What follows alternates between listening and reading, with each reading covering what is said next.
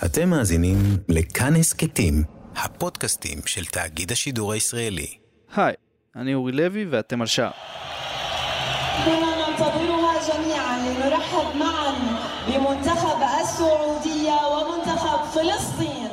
באוקטובר שעבר קרה דבר היסטורי. נבחרת סעודיה בכדורגל, אחת הנבחרות הטובות באסיה ובעולם הערבי, הגיעה לראשונה אי פעם למשחק רשמי בגדה המערבית, בשטחים, מול הפידאי, נבחרת פלסטין. משחק במוקדמות מונדיאל 2022 בארם הוא סיבה מספיק טובה ל-20 אלף איש להגיע בגשם שוטף ולמלא את איצטדיון פייסל חוסייני עד אפס מקום. האיצטדיון היה כל כך מלא שעיתונאים, צלמים, צוותי טלוויזיה וגם כמה מאות ילדים שלא ברור איך הצליחו להגיע לשם נדחסו על הדשא מאחורי השער של נבחרת פלסטין. המשחק אומנם נגמר בתיקו אפס, אבל האירוע עצמו היה כנראה אחד הרגעים ההיסטוריים ביותר בתולדות הספורט הפלסטיני.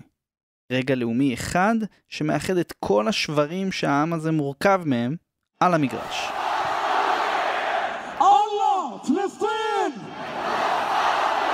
אללה, פלסטין חורה ערבייה! كرة القدم الفلسطينية والمنتخب الفلسطيني تغلب على التقسيم الموجود في هذا العالم הכדורגל הפלסטיני ונבחרת פלסטין הצליחו להתגבר על הפילוג וההפרדה שקיימים בעולם הזה. הקול ששמעתם עכשיו היה של רמי, רמי חמאדה, שוער הילל אל-קודס ונבחרת פלסטין, שמאחורי השער שלו כולם נדחסו באותו משחק נגד סעודיה. يعني وحد وحد جميع أنحاء الشعب من جميع الجهات كان بالضفة من غزة من 48 من الشتات אתה יודע, יש הרבה דברים בעם הפלסטיני, יש בתמ"ל 40, יש בשטחים, יש ב- בכל העולם.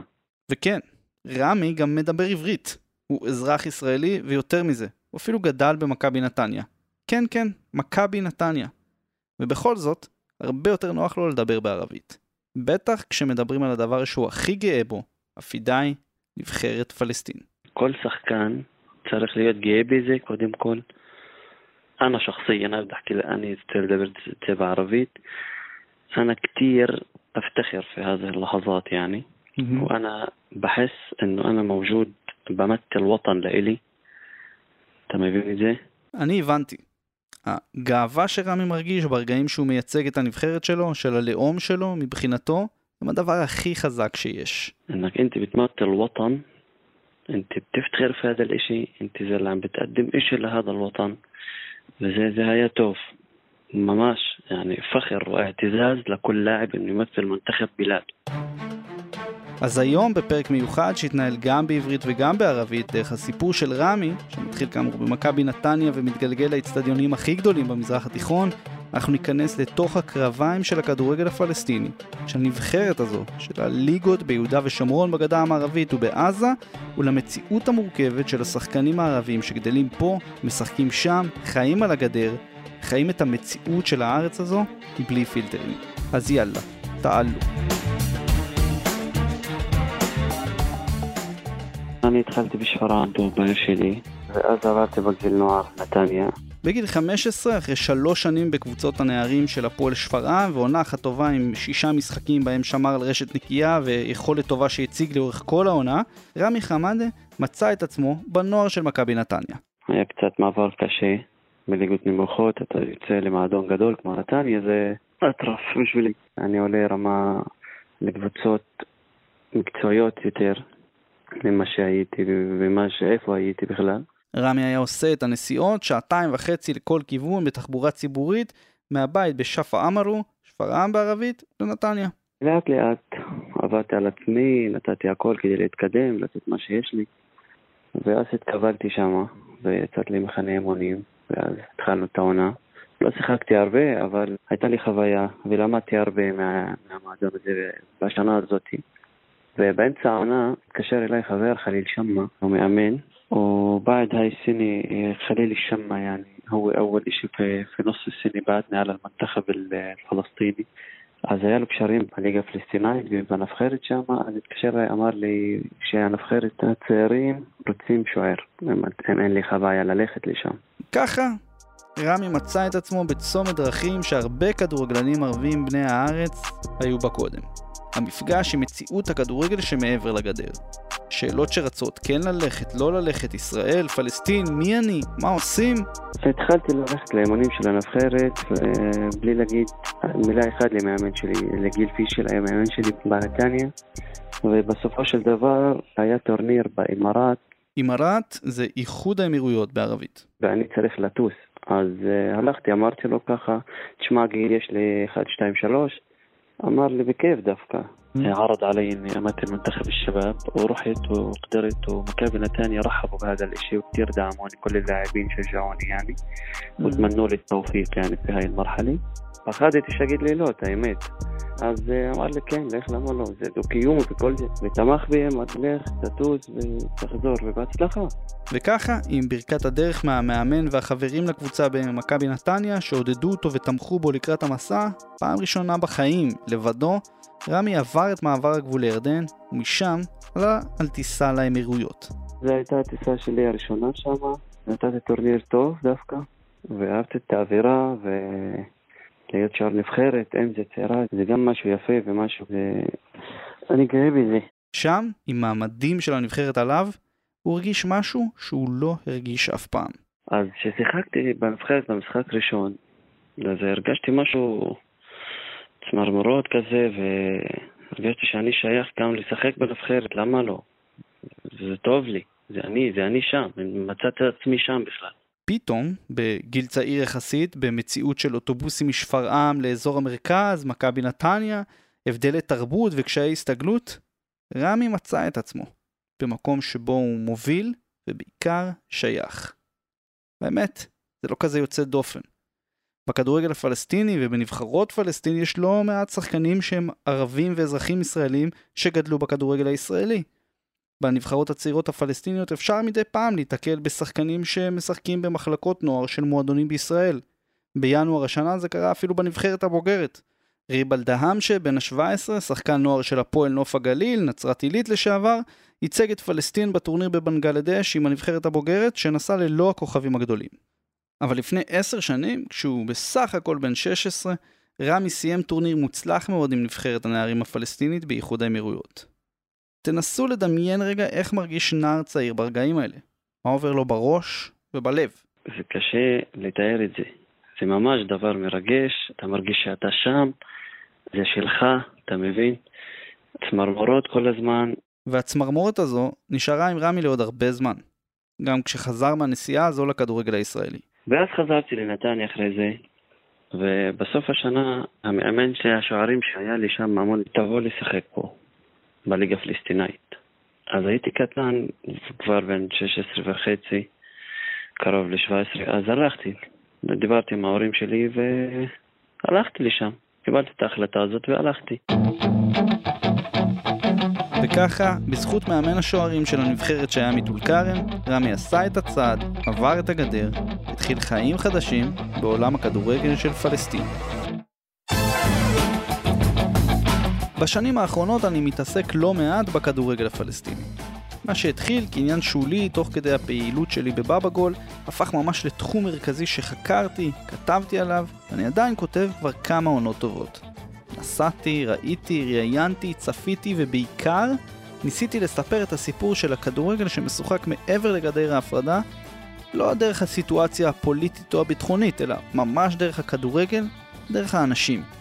נסעתי למשחקים כמעט בכל חלקי הגדה המערבית, התארחתי בדהריה, ראיתי את נבחרת פלסטין בארם, בחברון, ואפילו הרחקתי עד אבו דאבי שבאיחוד האמירויות לגביע אסיה, כדי לעקוב מקרוב אחרי הנבחרת שמעבר לגדר, בניסיונה לעשות היסטוריה ולעלות לשלב הנוקאוט בפעם הראשונה.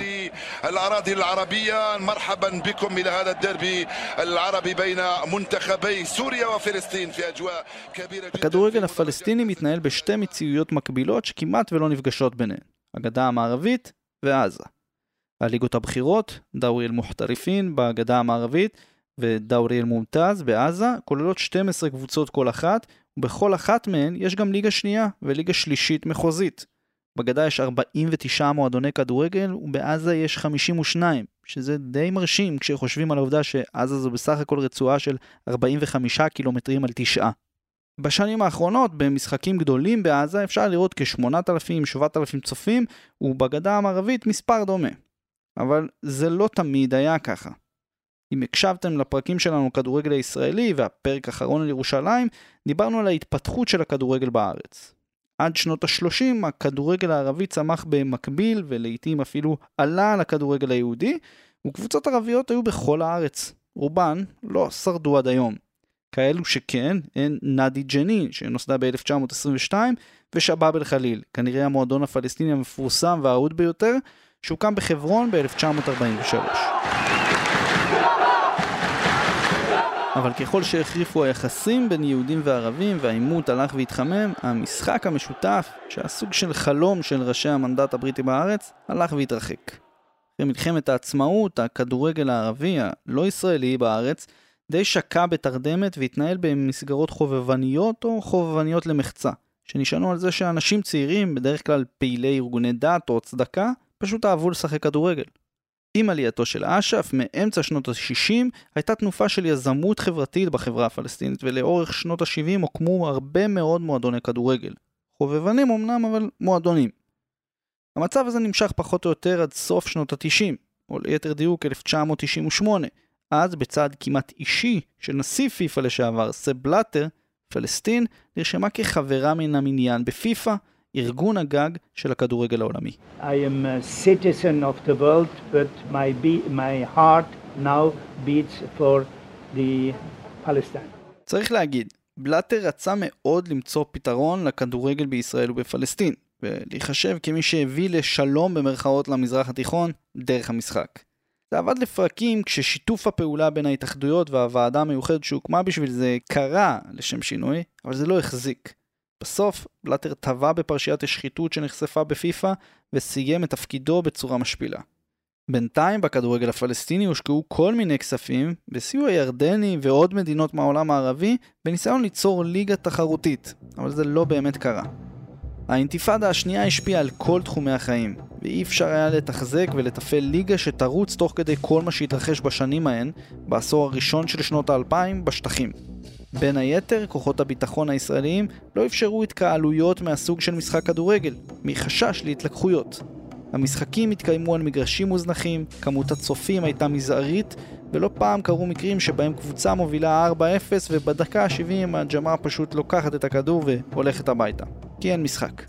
אבל אז, ב-2010, ג'יבריל רג'וב מונה ליושב ראש התאחדות הכדורגל הפלסטינית.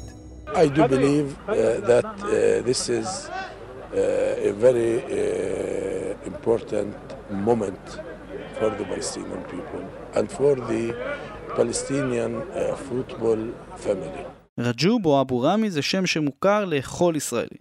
בצעירותו הוא היה פעיל פת"ח וישב בכלא הישראלי 15 שנה, אחרי שזרק רימון על משאית צה"לית באזור חברון. בכלא הוא למד עברית ואפילו תרגם את הספר של מנחם בגין, המרד, לערבית. אחרי השחרור שלו ב-1985 בעסקת ג'יבריל, הוא התחיל להתברג בהנהגת ארגון שחרור פלסטין, אש"ף. בשנות ה-90 רג'וב הפך לראש המנגנון הביטחון המסכל של הפת"ח, אחד מגופי הביטחון שקמו ברשות אחרי הסכם אוסלו, והיה מהאנשים הכי קרובים ליאסר ערפאת. במשך הרבה זמן רבים ראו בו היורש של ערפאת ומי שאמור להנהיג את העם הפלסטיני מול ישראל ובכלל. אבל ברגע שאבו מאזן תפס את המושכות של הרשות, רג'וב נדחק הצידה והתנחם באחריות על הספורט הפלסטיני, הוועד האולימפי וההתאחדות לכדורגל. רוב אוהדי הכדורגל בישראל זוכרים את רג'וב בעיקר בגלל המאמצים שלו להרחיק את ישראל מפיפ"א ב-2015. The Israeli Football Association has chosen to continue being a tool for the apartheid rather than one for peace. מה שכן, המעמד של רג'וב כבכיר בהנהגה הפלסטינית אפשר לו להניח יסודות למשהו שלא היה קיים עד אז במציאות בשטחים, וגם עם נוכחות צה"ל שם, היה נראה בלתי אפשרי. ליגת כדורגל מקצוענית.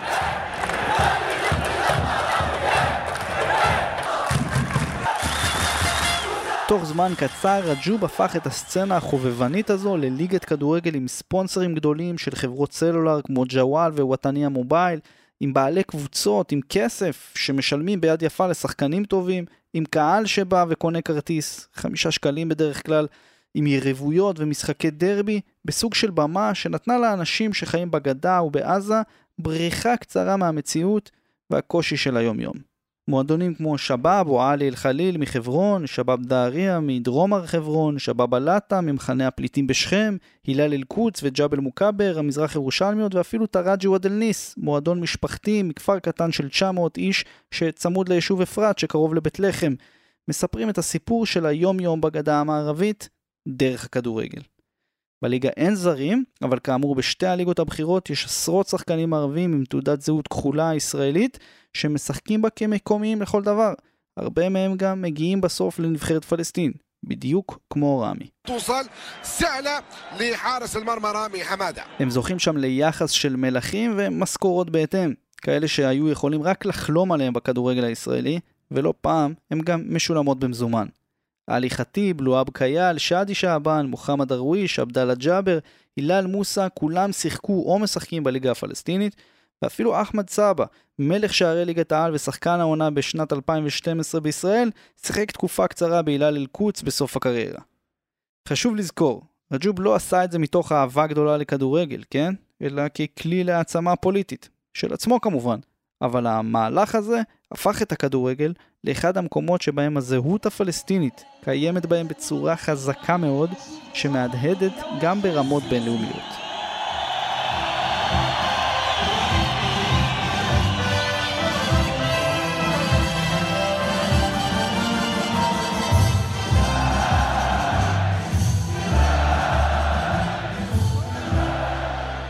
אבל, למרות שאולי זה נשמע ככה מהתיאור שלי, לא הכל פסטורלי במציאות הכדורגל הפלסטיני.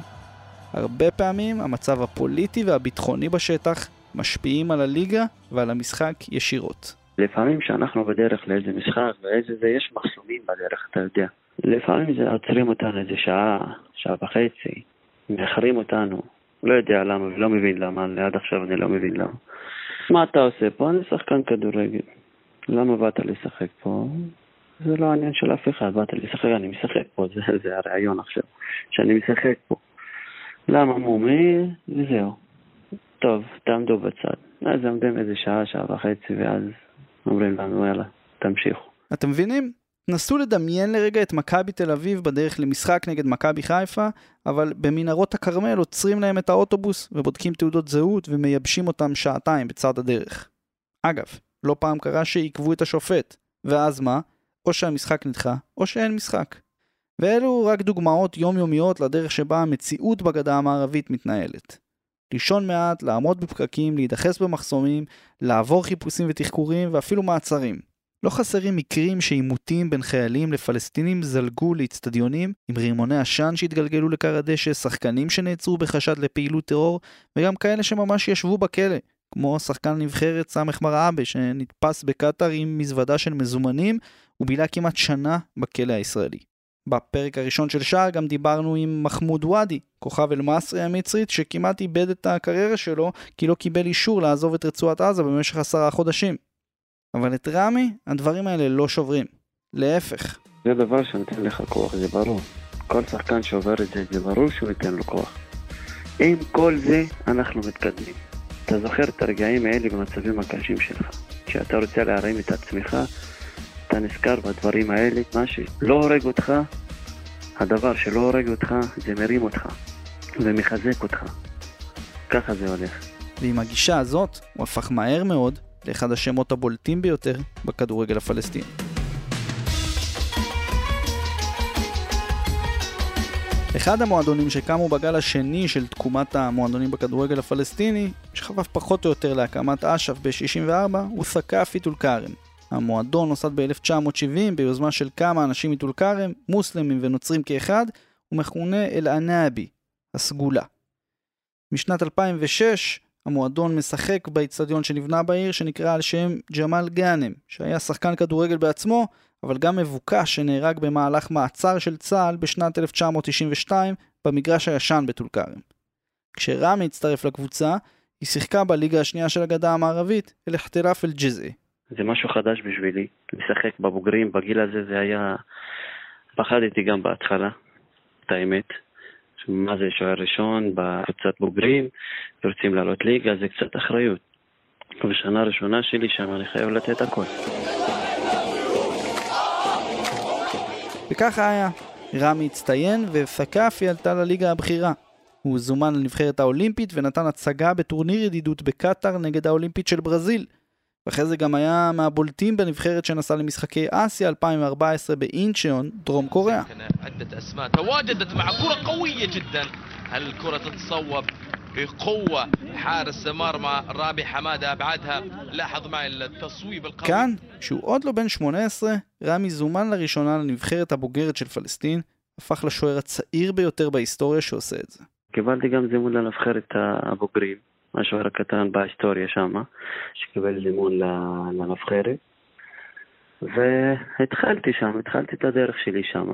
בעשרת המשחקים הראשונים שלו בשער נבחרת הבוגרת, חמד שמר על שער נקי שש פעמים, ומהר מאוד הפך לאהוב הקהל. דמות לחיקוי, זה שמופיע בכל שלטי החוצות ברחבי הגדה המערבית. ההצלחה הזו הובילה למעבר הבא שלו, לאימפריה שהלכה והתפתחה בירושלים, הילל אל-קודס. מעונת 2017-2018,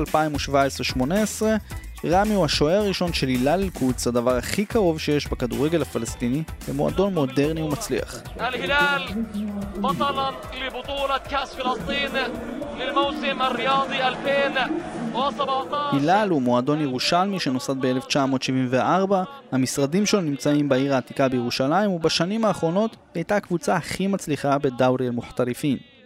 עד לא מזמן, מי שניהל את המועדון והיה הספונסר הראשי שלו, הוא דוקטור בסאם אבו עסב, הבעלים של רשת מרפאות גדולה במזרח ירושלים, שהפעיל גם סניפים של קופת חולים לאומית בשייח' ג'ראח, ואחד האנשים העמידים והחזקים במזרח העיר. בשנים האחרונות הוא השקיע המון במועדון, רכש שחקנים בכירים, ביניהם גם חמאדה, והוא בנה אימפריה. שלוש אליפויות רצופות, גביע הגדה המערבית, שני גביעי סופרקאפ נגד מחזיקת הגביע של עזה, כס פלסטין, וקמפיין היסטורי בגביע ה-FC, המקבילה האסייתית לליגה האירופית. בנוסף, כאלופת הליגה הפלסטינית, הילל השתתפה בגביע המועדונים הערביים, והגיעה עד לשלב 32 האחרונות, שם היא פגשה את אחד המועדונים הגדולים בעולם הערבי, רג'ה קזבלנקה המרוקאית.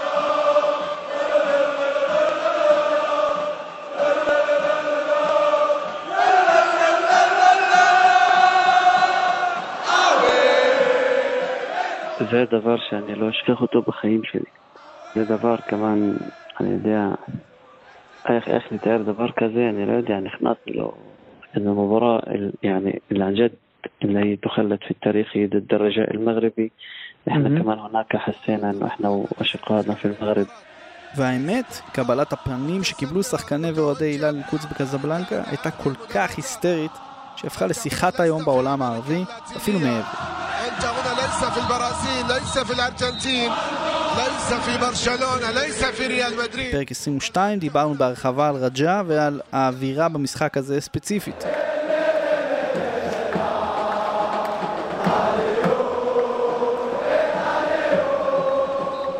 شو بحاجة أنا أحكي يعني هذا يعني شعور أنا استغليت هاي الشعور لنفسي وانبسطت و- وصرت أرقص في اللعبة وحسيت هالجماهير جاي تشجعني أنا جاي تشجع ضدي آه، الأخوة حتى اللي كانت بين اللاعبين حتى لاعبينا مع الجماهير كانت إشي جدا جدا كبير وإشي لا ينسى הגענו לשם קודם כל.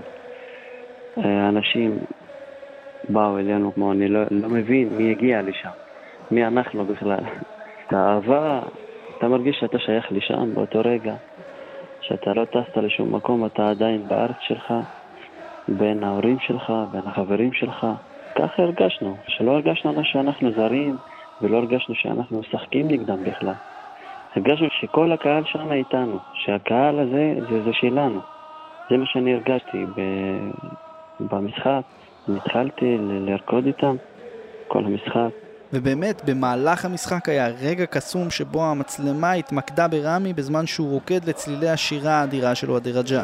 عشان تعرف انه اول شيء كمان مباراه تاريخيه بالنسبه لي ان انا بلعب هون يعني لإلك جميعا يعني مش بس لي شخصيا انك تلعب ضد هاي الجمهور الجمهور من احسن جماهير العالم موجوده مصنف يعني مش بال- على الصعيد العربي انما على الصعيد العالمي هو من افضل جماهير في العالم האהבה ששחקני הילל אל-קודס קיבלו מהמרוקאים הוא מהדברים הנדירים שיכולים לקרות כנראה רק בכדורגל הערבי.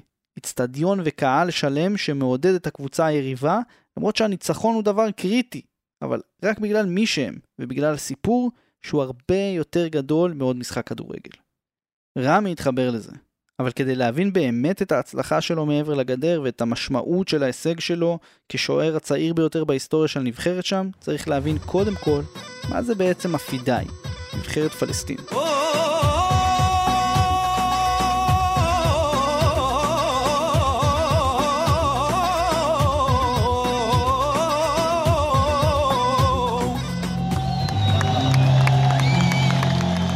השמונה בספטמבר 2015 היה יום חשוב בעיר הקטנה ארם, שנמצאת צפון-מזרחית לירושלים בשטחי C של הרשות הפלסטינית. עם מזג אוויר קשה עם אובך גדול שהקשה על הנשימה, באצטדיון פסל חוסייני שצמוד לגדר ההפרדה, התרחשה היסטוריית כדורגל אמיתית. לראשונה מאז 2011, בפעם השנייה אי פעם, נבחרת פלסטין אירחה משחק במוקדמות המונדיאל. ועוד איזה משחק. נבחרת איחוד האמירויות, שהייתה אז אחד הכוחות העולים בכדורגל האסייתי, עם הכוכב הגדול עומר עבדול רחמן, עברה את מעבר אלנבי מירדן שני לילות קודם, ובאה לשחק בעיר. 100 נקודות מכירה נפרסו בכל רחבי הארץ, בגדה, בירושלים, בחיפה ובמשולש, והכרטיסים אזלו יומיים לפני המשחק. פסל חוסייני הוא אצטדיון של 12.5 אלף מקומות, אבל באותו יום היו שם קרוב ל-20 אלף איש, צעירים ומבוגרים, זקנים ותינוקות, שנדחסו ביציעי האבן ויצרו אווירה מחשמלת. זה היה משחק הכדורגל הרשמי הכי גדול שהתקיים בשטחים עד אז. שם, בפעם הראשונה, ראיתי את נבחרת פלסטין במו עיניי.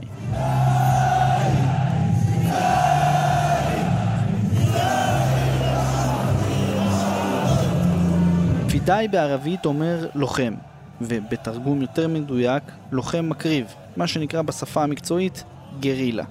קצת כמו הגארה הצ'רוע האורוגוואי, רק שפה זה מתחבר ישירות לאתוס הלאומי ולמצב הפוליטי של העם הפלסטיני, מחוץ ועל המגרש. פידאי זה אחד שנלחם בתוך המגרש. מבחינת כדורגל אני מדבר, אך ורק מבחינת כדורגל. זה פידאי שיש לחימה של השחקנים של נבחרת פלסטין שאתה לא תמצא באף קבוצה בעולם. עם ההצטרפות של הרשות הפלסטינית לפיפ"א ב-1998, הוקמה גם נבחרת פלסטין, שהורכבה משחקנים מהגדה המערבית ומעזה. אבל מהר מאוד בהתאחדות הבינו שעל בסיס חומר השחקנים המקומי, בסצנה שלא הייתה מקצוענית, אין יותר מדי מה לבנות. ואז הם הסתכלו על מה שהשכנים שלהם עשו במשך הרבה שנים. טל ברודי, דיוויד בלאט, ברד ליף, גיז'רמו ישראלביץ', דרק שרפ, רוברטו קולאוטי, כל אלה עשו עלייה וחיזקו את ישראל בספורט, או שהתחתנו עם ישראלית, התאזרחו וייצגו את ישראל בזירות הספורט הבינלאומיות. פלסטינים ראו, רצו גם, והחלו לפנות לכדורגלנים בעלי שורשים פלסטינים מכל העולם. אחד הריכוזים הגדולים של פלסטינים מחוץ למזרח התיכון נמצא בצ'ילה. שם יש קהילה של קרוב לחצי מיליון איש, שרבים מהם חיים בבריו ריקולטה שבבירה סנטיאגו. הקהילה הפלסטינית בצ'ילה נוצרה בשלבים. בזמן מלחמת קרים באמצע המאה ה-19, שהיה נראה שהרוסים עומדים לכבוש את הארץ מידי העות'מאנים, רבים יושבי הארץ אז, בעיקר מאזור בית לחם, היגרו לדרום אמריקה, שנחשבה אז לארץ האפשרויות הבלתי מוגבלות. מתחילת המאה ה-20, קצת אחרי הצהרת בלפור, היה הגל השני של ההגירה הזו, וככה גם בזמן ואחרי המלחמה ב-48, כמובן שגם אחרי מלחמת ששת הימים.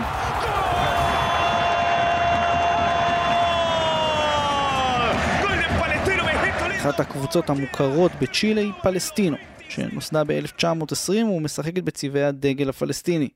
משם הגיעו לא מעט שחקנים לנבחרת פלסטין בתחילת הדרך, שמות כמו פבלו עבדאללה, אלכסיס נסאר, פבלו בראבו וג'ונתן סוריה, הם דוגמאות טובות לצ'יליאנים שייצגו את הנבחרת לאורך השנים. אבל לא רק צ'יליאנים חיזקו את הנבחרת. צאצאים לפליטים פלסטינים בשוודיה, גרמניה וארצות הברית גם כן זכו לזימונים, וכמובן שגם ערבים עם תעודת זהות ישראלית שעברו לשחק בקבוצות בגדה המערבית. ככה היה גם בגזרת המאמן. בדומה למינוי של גיול המנדי ההונגרי למאמן נבחרת ישראל בסוף שנות ה-50, נבחרת פלסטין מינתה ב-1999 את עזמין נסאר, ששיחק במכבי חיפה בעבר ואימן בקבוצות שונות במגזר הערבי בישראל, ביניהן גם בני סכנין ואחי נצרת. פלסטינים מהגדה, פלסטינים מעזה, פלסטינים ישראלים, פלסטינים צ'יליאנים ועוד ועוד ועוד.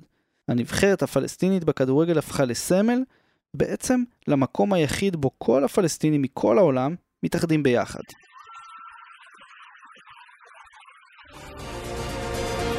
שוב שלום לכם, העימות בין פתח לחמאס ברצועה מידרדר במהירות. אנשי חמאס תוקפים מפקדות של מנגנוני הביטחון השייכות לפתח. אבו מאזן מתריע שחמאס מתכנן הפיכה צבאית. אפילו ב-2007, כשהסכסוך בין פתח לחמאס ברצועת עזה התפוצץ, המקום היחיד שבו היו פתחאווים וחמאסניקים, עזתים וערבים מיהודה ושומרון זה לצד זה, היה בנבחרת, וזה נתן לה כוח עצום ופופולריות בינלאומית. אבל כמו שנאמר קודם, דברים לא הלכו בקלות לנבחרת הזו. שחקנים שלא יכלו להגיע למחנות אימון ולמשחקים של הנבחרת מסיבות ביטחוניות, או שחקנים שנעצרו, אחרים שישבו בכלא חודשים ארוכים, אפילו כאלה שנהרגו, אם זה בהפצצות בעזה, או באחד המבצעים ביהודה ושומרון. את המטען הזה מרגיש כל שחקן שלובש את המדים. تمثيل المنتخب الفلسطيني بعيدا عن السياسي فقط تمثيل المنتخب الفلسطيني يعني والإصرار على أنه الوجود المنتخب الفلسطيني في جميع المحافل الآسيوية اللي إحنا شاركنا فيها وكل العالم وكل الناس شافت أنه العالم الفلسطيني انرفع רמי, שבגיל צעיר מאוד כבר לבש את החולצה של הפידאי, לא רואה את זה כמשהו שקשור לפוליטיקה, אלא דווקא לזהות, והעובדה שבעולם ידעו וישמעו את הסיפור של העם הפלסטיני. כשהייתי שם, הרגשתי שאני באמת שם, אני בנבחרת שלי. אין, אני לא נכנס לזה כאילו, לא מתערב בזה בדרך כלל, ישראל או פלסטין או זה, אבל אני שייך לנבחרת שלי. מה שעשיתי, ואני גאה במה שעשיתי ואיפה שיחקתי. זאת, זאת הייתה ההחלטה שלי, מההתחלה. אף אחד כאילו לא אמר לי, אתה חייב ואתה חייב ללכת לשם, לא. אני, זאת הייתה ההחלטה שלי, זה מה שאני החלטתי, וזה מה שאני גאה בו. באמת, ממש, גאה בו שאני שיחקתי שם, ומה שנתתי לנבחרת הזאת. بالآخر أنت بتعطي لبلدك أشرف نعمان يتقدم ويسدد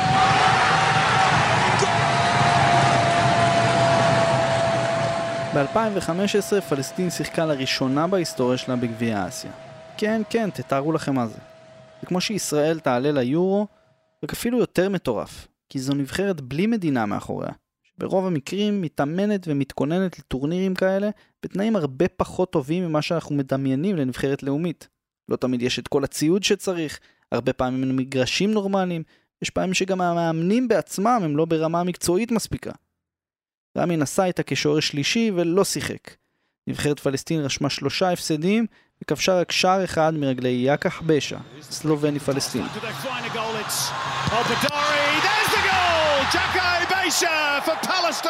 ב-2016 נבחרת פלסטין נסעה למשחק ידידות באלג'יר נגד הנבחרת האלג'יראית עד גיל 23.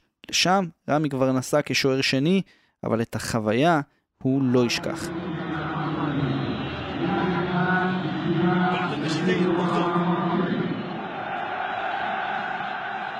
مظبوط لما فتنا على المطار المطار كان كلياته ناس تستنانا الناس تعبت فينا الناس تحضننا يعني شوف المحبة بين الجزائر والفلسطين يعني لا تقدر ولا אלפי אנשים חיכו להם בשדה התעופה והרעיפו עליהם אהבה כאילו הם היו נבחרת אלג'יריה בעצמם. די דומה למה שהילל אל-קודס עברה במרוקו, אבל כאן צריך להבין שהקשר בין האלג'יראים לפלסטינים הוא הדוק הרבה יותר. שני העמים האלה רואים את עצמם אחים בהרבה מובנים בגלל המאבק של אלג'יריה עם צרפת בזמנו ושל הפלסטינים עם ישראל ממש עכשיו. לא פעם שומעים בהקשר היחסים ביניהן את המושג ג'זאיריסטיני, חיבור בין המילה ג'זאירי, אלג'יראי בערבית, לפלסטיני, מה שיוצא ג'זאיריסטיני. במשחק ההוא אגב, באלג'יר, פלסטין ניצחה 1-0.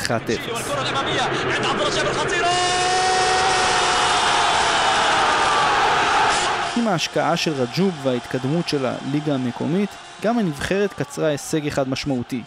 לאו דווקא מקצועי כמו שהוא היה פוליטי. הישג שאותו חשפנו בבאבא קצת לפני שקרה, בנובמבר 2017 פלסטין עקפה את ישראל בדירוג פיפ"א. ובמשך כמה חודשים פלסטינים היו מעלינו בטבלה. ניצחון 8-1 במשחק הזה מול המלדיבים, שנערך בסוף השבוע בג'נין, הקפיץ את הנבחרת הפלסטינית למקום גבוה יותר בדירוג של פיפ"א, ושם אותה למעשה על המפה, כשלראשונה עקפה בדירוג את נבחרת ישראל. אז נכון, דירוג פיפ"א הוא לא דירוג שאומר הרבה על רמת הכדורגל, אבל הוא כן מצביע על מגמה שהייתה נכונה לשנה ההיא. הרצף של התוצאות הטובות של הנבחרת הפלסטינית, לעומת התוצאות הרעות של נבחרת ישראל, עשה את שלו. והמומנטום בין שתי הנבחרות הלאומיות בארץ הזו היה אז בצד הפלסטיני. אבל השיא של רמי חמאדה היה בגביע אסיה האחרון ב-2019. במשחק הפתיחה מול סוריה, שבשורותיה משחקים שחקנים כמו עומר אסומה ועומר חריבין שמרוויחים מיליוני דולרים בליגה הסעודית, הוא פתח כשוער ראשון. שם הוא באמת הבין את המשמעות של המילה פידאי. في فلسطين وفي كل الأراضي العربية مرحبا بكم إلى هذا الدربي العربي بين منتخبي سوريا وفلسطين לפני המשחק גם האמן נור א-דין עשה סרטונים להורים שלנו שתומכים בנו מהבית והקהל שלנו גם שלחו לנו איזה סרטון. ראינו את הסרטון לפני המשחק אז נכנסנו למשחק לשחק בשביל האנשים האלה. לאמא שלי בבית, לאבא של זה ואחות של זה וגם בשביל העם שלנו שרוצה גם לשמוח. להרגיש שהוא שמח לעשות משהו, דבר שישמח אותו. אז נתנו הכל במשחק הזה, במשחק הראשון דווקא. גם עם האדום, גם נתנו משחק טוב. נכון שזה הסתיים 0-0 ויכולנו לנצח, אבל אתה יודע, זה משחק ראשון, זה מרגש העיקר לא להפסיד, באמת זה פדאי מה שקרה במשחק הזה. ואכן, אמנם רק 0-0, אבל עם העידוד של הקהל הפלסטיני באמירויות, האימפקט היה אדיר. נקודה ראשונה והיסטורית לפלסטין בגביע אסיה. الحكم المباراة الأوزبكي سيصفر نعم صفر نهاية المباراة بالتعادل وبالعناق بين أبناء شعب כל השחקנים היו פדאי במשחק הזה. מבחינת כדורגל, כולם נלחמו במגרש. את המשחק הבא שלהם באותו טורניר הם הפסידו 3-0 לאוסטרליה, ואני פגשתי אותם במשחק המכריע מול ירדן במחזור האחרון, שנגמר בתיקו 0, שלא הספיק בשביל הפלסטינים כדי לעלות לשלב הבא. הירדנים והפלסטינים רואים בעצמם אחים, והמוטיב סביב המשחק הזה היה עם אחד, לא שני עמים.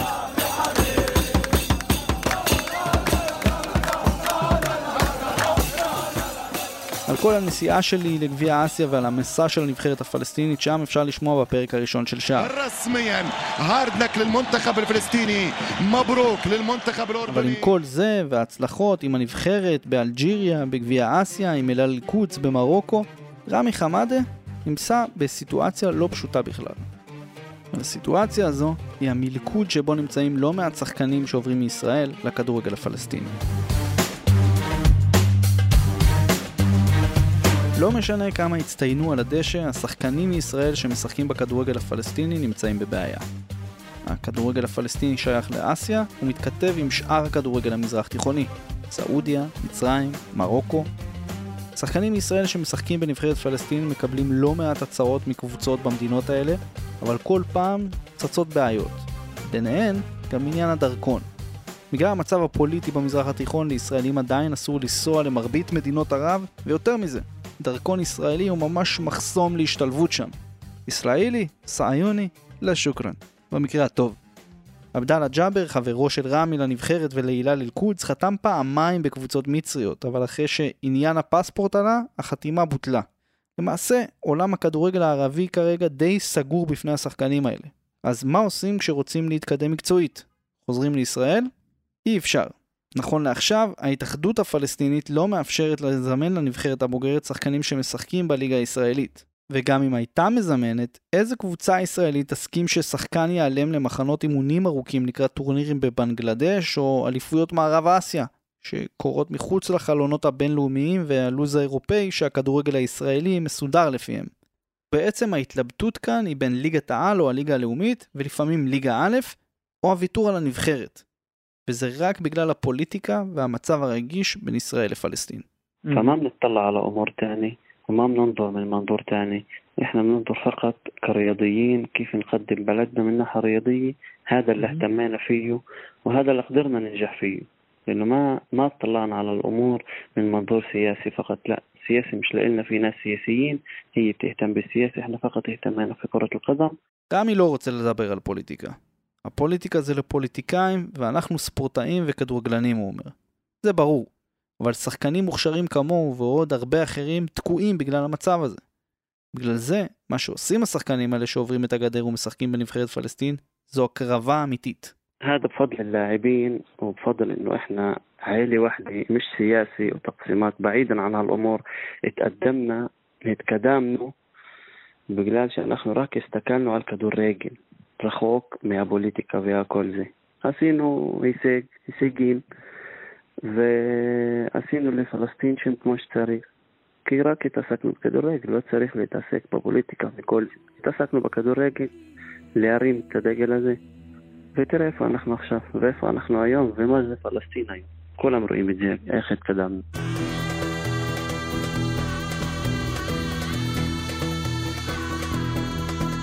צריך להגיד את האמת.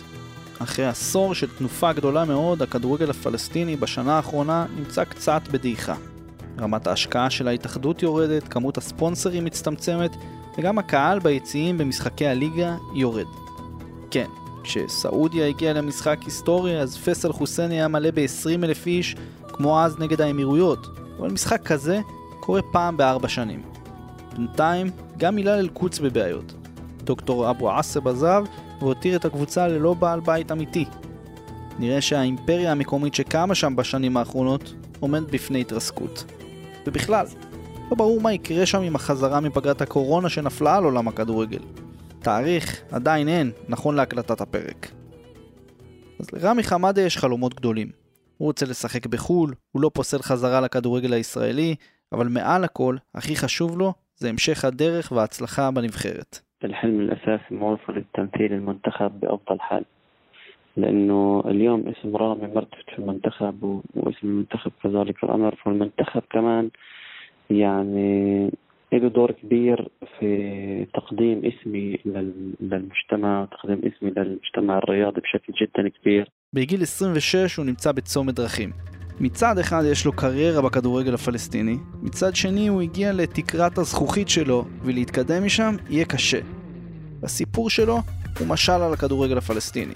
סיפור של עלייה מטאורית תוך שנים ספורות, ממגרשי חול וליגה חובבנית לגביע אסיה ודירוג מעל ישראל בפיפ"א, משפרעם ונתניה למשחק מול 80 אלף איש באיצטדיון מוחמד אל-חמאס בקזבלנקה. אבל גם סיפור על מחסומים בשטח ובחיים שמונעים ממנו לממש את הפוטנציאל האדיר שטמון בו. סיפור על כדורגל שמשוחק עם הרבה תשוקה, אבל עוד לא ממש מאורגן, כזה שמבליט את הזהות הפלסטינית ונותן לפלסטינים ולערבים שחיים בארץ הזו מקום להרגיש לגיטימיים, להרגיש שווים, להרגיש שהם במקום שלהם, אבל על הדרך גם משמש כלי פוליטי פנימי וחיצוני, כמו שקורה במקום ולעם שעדיין מחפש את ההגדרה שלו ואת המדינה שלו. אבל כל עוד אין פתרון לסכסוך, הוא חלק מהחיים של כולנו, כנראה שלא נראה משחק ידידות בנבחרת ישראל לנבחרת פלסטין. אבל כן נראה את רמי חמאדה והחברים שלו חיים את המציאות הזו, בין לבין, משני צידי הגדר, בה הם גדלים בכדורגל הישראלי, מייצגים את פלסטין ולא יכולים למצות את כל הפוטנציאל שלהם עד הסוף במציאות הכדורגל הערבית. זה היה השער שלכם לכדורגל הפלסטיני. תודה לערן פיש ולרום אטיק על העריכה, תודה לרחל רפאלי על הסאונד, תודה לרמי חמאדה ולכל קהילת הכדורגל הפלסטיני, שחקנים, מאמנים, עיתונאים, אנשי התאחדות ואוהדים, שאני מלווה וכותב עליהם בשנים האחרונות. شكرا جزيلا لكل اللاعبين المدربين الزملاء الصحفيين الاتحاد والأشقاء والجماهير في الكرة الفلسطينية على الباب والتضييف في ملاعبكم ولعبتكم بالسنوات الأخيرة على معكم אפשר להאזין לנו באתר ובאפליקציית כאן, בכל אפליקציות הפודקאסטים וגם בספוטיפיי. תצטרפו לקבוצת הפייסבוק שלנו, שער הסכת הכדורגל של כאן ובבא גול, ותגידו לנו מה חשבתם על הפרק, ואיזה עוד פרקים הייתם רוצים לשמוע, וסתם, כל מחשבה שיש לכם על כדורגל. אני אורי לוי, ועד הפרק הבא. איבקה קורת אל-קדם חקיקיה.